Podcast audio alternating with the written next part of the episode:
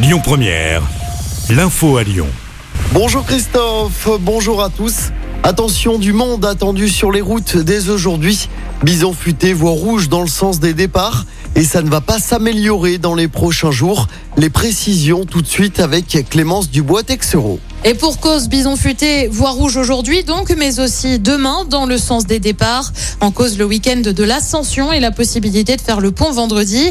Ça va notamment coincer dans la région aujourd'hui et demain de Lyon, direction le sud de la France. Des perturbations sont à prévoir sur la 7, mais aussi sur la 9 entre Orange et Narbonne. Il est recommandé de partir tôt le matin ou à l'inverse en fin de journée. Et la galère n'est pas terminée puisque ça va coincer dans le sens des retours.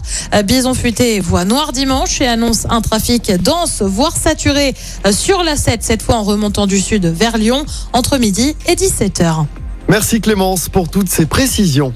Les automobilistes lyonnais parmi les plus énervés de la route, Vinci Autoroute a réalisé un sondage sur les comportements des Français au volant et notre région se classe troisième avec même la première place en ce qui concerne les insultes adressées aux autres conducteurs.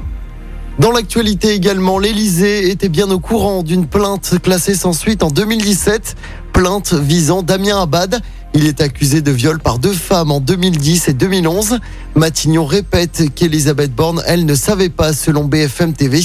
Hier soir, un rassemblement de plusieurs centaines de personnes s'est tenu à Paris pour réclamer la démission du tout nouveau ministre des Solidarités, Damien Abad.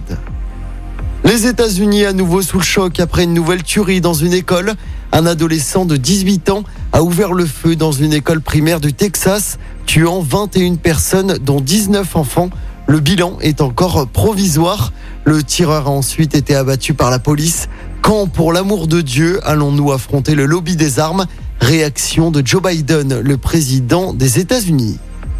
En sport du basket, coup de froid à l'Astrobal. Hier soir, l'Asvel a perdu son premier match des quarts de finale des playoffs face à Cholet. Une défaite à 74 à 70. L'Asvel qui devra gagner obligatoirement vendredi soir lors du match 2 des playoffs pour espérer un troisième match décisif à l'Astrobal. Et puis en football, Villefranche s'éloigne de la Ligue 2. Les Caladois ont été battus 3-1 hier soir à domicile. C'était face à Quevilly, Rouen.